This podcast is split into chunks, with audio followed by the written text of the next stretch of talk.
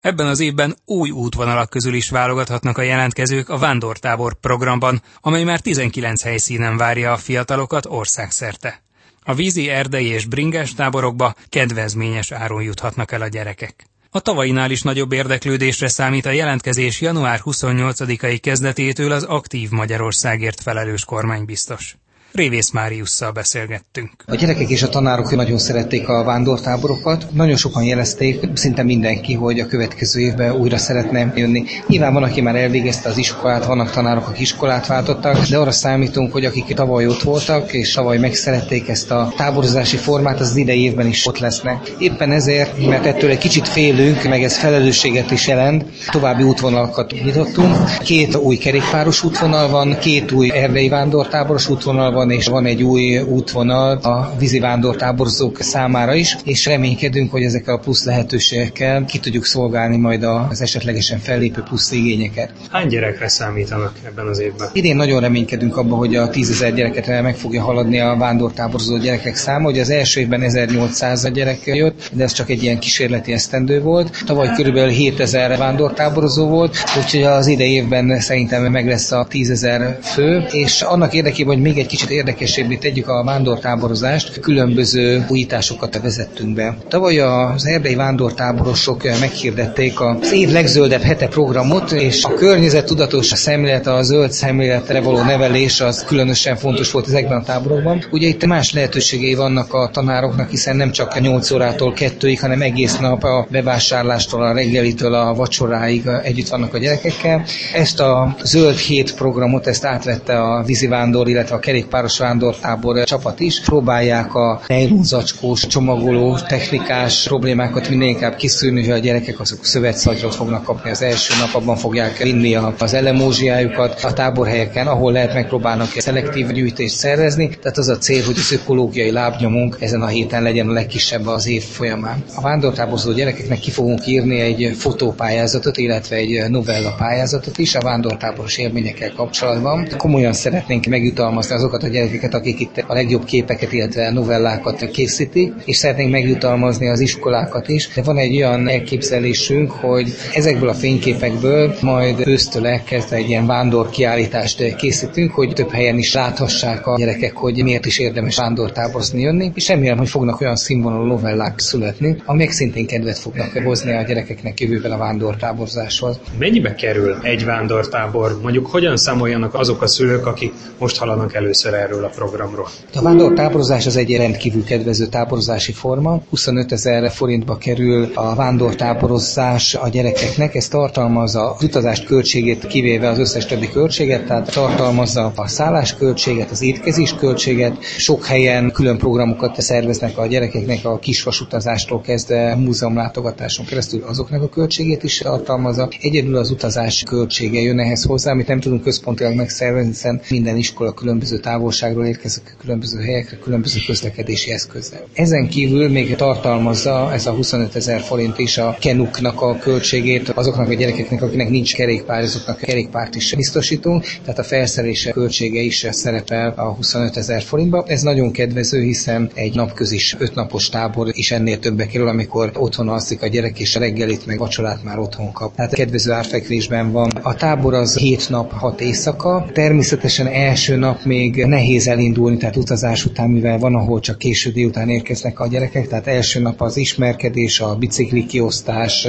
esetleg evezős alapismeretek oktatása, de igazán a túra az az utazást követő napon szokott a legtöbb táborban kezdődni, de erre az első napra ilyen szempontból azért szükség is van, mert rendkívül eltérő időpontban érkeznek a gyerekek. Mit kell tennie annak, aki azt szeretné, hogy a gyermeke részt vegyen egy ilyen táborban, azon túl, hogy befizeti majd a szükséges 25 ezer forintos költséget? Elsősorban iskolák, egyesületek, plébániák jelentkezését várjuk, tehát nem kizárólag iskola lehet. Aki azt szeretné, hogy ezt vagy a gyermeke, annak össze kell valahogy szervezni egy csoportot, rá kell venni esetleg az iskola egyik tanárát. Egyéni jelentkezést azt nem nagyon hirdettünk meg, mert az nagyon-nagyon bonyolult lenne. Kiviszi el azokat a gyerekeket, akik 25 különböző helyről is érkeztek, és senki a tanár vagy a kísérő ember az nem ismeri őket. Tehát az első, hogy ha szeretnének ilyet, és az iskola ne egyáltalán nem jelentkezik, akkor rá kell venni az iskolát, vagy a tanárt, hogy jelentkezzenek rá. És január 28-ától nyílik meg a jelentkezési felület. Én mindenkit biztatok, hogy legyen résem, mert az idei esztendőben várhatóan sokkal nagyobb lesz a roham, mint az elmúlt években. Aki elalszik, az könnyen lehet, hogy lemarad arról az időpontról és arról a helyszínről, amit kinézette magának. Jó esetben egy másik helyszínt vagy másik időpontot kell választani, rossz esetben pedig akár a táborozási lehetőség is elfogy. Ezzel együtt még egyszer mondom, azért hirdettünk új útvonalakat, hogy a várhatóan növekvő igényeket az élesebb körben ki tudjuk szolgálni. Mekkora a költségvetési forrás rendelkezésre ebben az évben ezekre a táborokra? Még nem kötöttük meg a támogatási szerződéseket, de úgy lehet számolni, hogy a kormány olyan 200 millió forint körül összeggel támogatja a vándortáborokat külön-külön. Ebben nagyon sok minden költség szerepel, tehát a kerékpárvásárlástól a kenuvásárláson keresztül sok minden, de egy mondottam fontos tétel, hogy azok a tanárok, akik elvégezték az akreditált továbbképzést, külön plusz juttatásban részesülnek. Ugye a vándortáborozás az egy nehéz táborozási forma, sokkal nehezebb, mint amikor egy helyszínen meg vagyunk, egy étterembe járunk ebédelni, mindig minden nap ugyanott szállunk, ezért 100 ezer forintos heti díjazásban részesülnek azok a tanárok, akik elvégezték az akreditált továbbképzést és elviszik vándortáborozni a gyermekeket. Az aktív Magyarországért felelős kormánybiztost Révész Máriuszt hallották.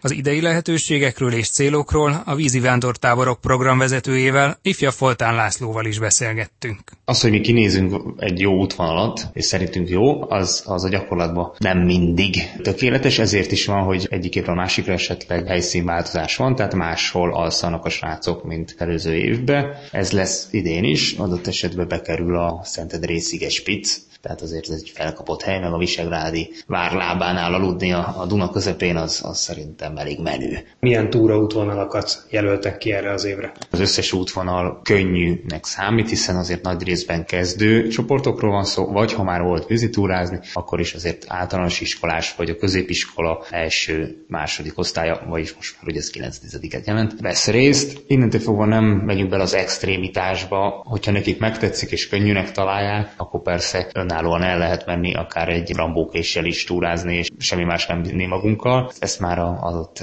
delikvens találja ki magának. Idén milyen útvonalakra lehet majd pályázni január 28-ától? Szigetköz, Dunakanyar, Alsó Duna, Tiszató, Bodrog, Felső Tisza és a Körösök vidéke. Kiket várnak ezekre a túrákra? Gondolom, hogy azokat, akik mondjuk aktív kajakozók vagy kenusok, nem feltétlenül ezekre az eseményekre érdemes elcsábítani, már csak azért sem, mert általában a nyára versenyzésről szól nekik. Fő célunk, mint Kajakkenu Szövetség, az érzékenyítés, tehát hogy az iskolák felett tudunk nyitni, be tudunk jutni az iskolákhoz, ott gyerekcsoportokat el tudunk vinni vizitúrázni, ezek a srácok jól érzik itt magukat, megtetszik nekik, ezáltal, hogyha elmen neck később az edzőink, a tagszervezeteinkben dolgozók az iskolába toborozni, így már olyan gyerekek ülnek velük szembe a, a padsorokba, akik tudják, hogy miről van szó, nem nulláról kell indulni, nem azt a nehézséget kell átlépni, hogy, hogy a mai világban, a, a mobiltelefonok világában bemutatni nekik, hogy tegyétek le a telefont és gyertek, szálljatok vízre, hanem egyből el fogja dobni a telefont és megy, mert tudja, hogy ez egy jó dolog. Egyébként könnyebb elkezdeni utána kajakozni vagy kenúzni, hogyha már egy gyermek megjárt és élményekkel gazdag gazdagon teljesített egy ilyen tábort? Igen, hiszen azért, ha soha nem volt valaki vízen, soha nem ült hajóban, akkor olyan alap dolgokat kell neki bemutatni egy edzőnek, ami időigényes. Főleg, hogyha már van egy csoportja, egy meglévő csoportja, akivel amúgy is foglalkoznia kell. Ilyenkor ez a srác lemegy, már tudja, hogy kell beszállni a hajóba, tudja, hogy ha vízen van, akkor adott esetben folyóvízen, hogy fog reagálni az a hajó, hogyha jön egy hullám. Tehát ezek idézőjelben nagyon nagy segítségek, ha nulláról kell indulni, mert gyakorlatilag nem nulláról indulnak, hanem mondjuk a egyes szintről. Nyilván azért sport irányába hiába egyéb más teendők vannak, de a, a, az első lépéseket gyakorlatilag mi megtesszük ezen az egy hétben, amikor vízivándoroznak a srácok. Hány órát töltenek nagyjából vizen? Egy hét alatt, hát kb. 24 órát vizen vannak, az biztos. Tehát ez garantáló. Mennyire fárasztja le a vizen töltött idő a gyerekeket? Hogyan tapasztalták? Mennyire bírják jól? Kell-e bármiféle előzetes felkészültség ehhez? Előzetes felkészültség nem kell. Tehát aki odajön, nem kell tudnia kenúzni. Egyetlen egy dolgot kell tudnia, amit a szülő igazol, úsznia kell tudni, de egyébként kenúzni vagy kajakozni nem kell tudni. Azt ott megtanulják az első nap, az alapokat, amivel már élvezni tudja ezt a túrát. A fáradtság, az, ez egy érdekes dolog, mert mi kiindultunk a magunk gyerekkorából, amikor még, még tényleg nem voltak ezek a kütyük, nem volt egy felgyorsulva a világ. Hát jó van, kinéztünk egy kilométert, annak a kornak megfelelően, ez ilyen 30 km, 35 km volt annak idején. Ma már a fiatalokat nem lehet lekötni egy adott dologgal, adott esetben 5-6 órán keresztül, vagy 8, attól függ, hogy tényleg egy ilyen 30-35 km kérdés, mennyire folyik a víz, állóvíz, folyóvíz. Be kellett látnunk, hogy egy 20 kilométeres távnál többet nem jelölhetünk ki, ez kb. ugye egy 4 órás időintervallum, amit tényleg nagyon élveznek a, a srácok, a gyerekcsoportok, de utána valami újat kell nekik nyújtani. Kikötnek, fociznak, egyéb ilyen vízi dolgokat próbálnak ki, adott esetben szörfkajakot, vagy szápot, ugye most nagyon népszerű ez a szörfdeszkán való kenuzás. Tehát folyamatosan új impulzusokkal kell őket bombáznunk, és akkor tényleg aktívan töltik el a hetet, a mindennapjukat, és valóban nem kerül a kezük a telefon. Mennyire cél az, hogy ebben a programban is kiemelten szerepet kapjon a környezettudatos szemlélet? Ez maximális célunk, mert tavaly évben is már azt láttuk, hogy mi minden gyereknek naponta egy másfél literes ásványvizet adunk a nap elején, hogy legyen neki a hajóba vize, 21 ezer PET palackot osztottunk volna ki. Ezért ezt áthúztuk ezt a tervet, és azt mondtuk, hogy mindenki hozzon egy kulacsot, amit meg lehet tölteni. Egyébként például a sziget közben ásványvíz folyik a csapból, tehát amit beletölt a kulacsába a csapból, az ásványvíz, és tényleg jó minőségű vizek vannak szerencsére hazánkban, hát ezen nincs probléma, meg hát mindenhol van közért, büfé, tehát hogyha esetleg valamilyen üdítőt szeretne magának venni a résztvevő, akkor ezt is meg tudja tenni, de a vízre mondjuk nekik, hogy kulacsot hozzanak, mert azt nem fogja eldobni. Biztos, hogy nem dobja el, mert az a sajátja meg kell őriznie, azt el fogja tenni. Ha kikötünk egy kikötőbe, ott sajnos akarva akaratlanul találkozunk szeméttel. Ezt összeszedjük, a megfelelő helyre elvisszük, kidobjuk, szelektíven gyűjtjük a hulladékot. Nyilván, mert természetben vannak, egy ilyen szuper autóval vinnénk őket vagy csomagjukat szállítanánk, akkor nyilván elbefognénk nem tudom mennyi üzemanyagot mellettük, tehát próbálunk itt is a csomagszállítás terén is a minimális erőforrásokat használni, hogy ne kelljen károsítanunk a környezetet azzal, hogy ők túráznak. Összességében mivel lenne elégedett ebben az évben? Milyen gyermeklétszámmal, illetve milyen visszajelzésekkel, akár későbbiekben a nagy egyesületektől? Vagy 4200 gyerek vett részt a vízivándortáborokban. Nyilván versenysport szövetségünként a célunk az, hogy ezt átlépjük ezt a határt, határt, de én egy 5000-es, 5000 fővel, 5000 gyerekkel maximálisan elégedett lennék, tehát nagyobbat nem merek álmodni. Ha ezt átlépjük természetesen, akkor maximálisan boldog vagyok, de én 5000 főnél már pesgőt bontok és mondjuk minden tizedik gyermek kapjon kedvet a versenyszerű kajakozáshoz vagy kenuzáshoz akár? Igen, ha 10%-uk megjelenik a vízitelepeken, az már óriási eredmény, tehát azért azt látjuk, hogy sportákban azért van egyfajta fluktuáció. Nyilván kiöregednek versenyzők, és belépnek újak. Viszont, hogyha az alap fluktuációt meg tudjuk növelni adott esetben plusz 500 fővel, az egy óriási eredmény. Ifjabb Foltán Lászlót, a Magyar Kajakkenu Szövetség vízivándor programvezetőjét hallották. Már a véget ért a víztükör, friss magazinnal legközelebb jövő kedden este fél kilenctől jelentkezünk. Kollégám Zsubák Tamás nevében is köszönöm figyelmüket, Farkas Dávidot hallották.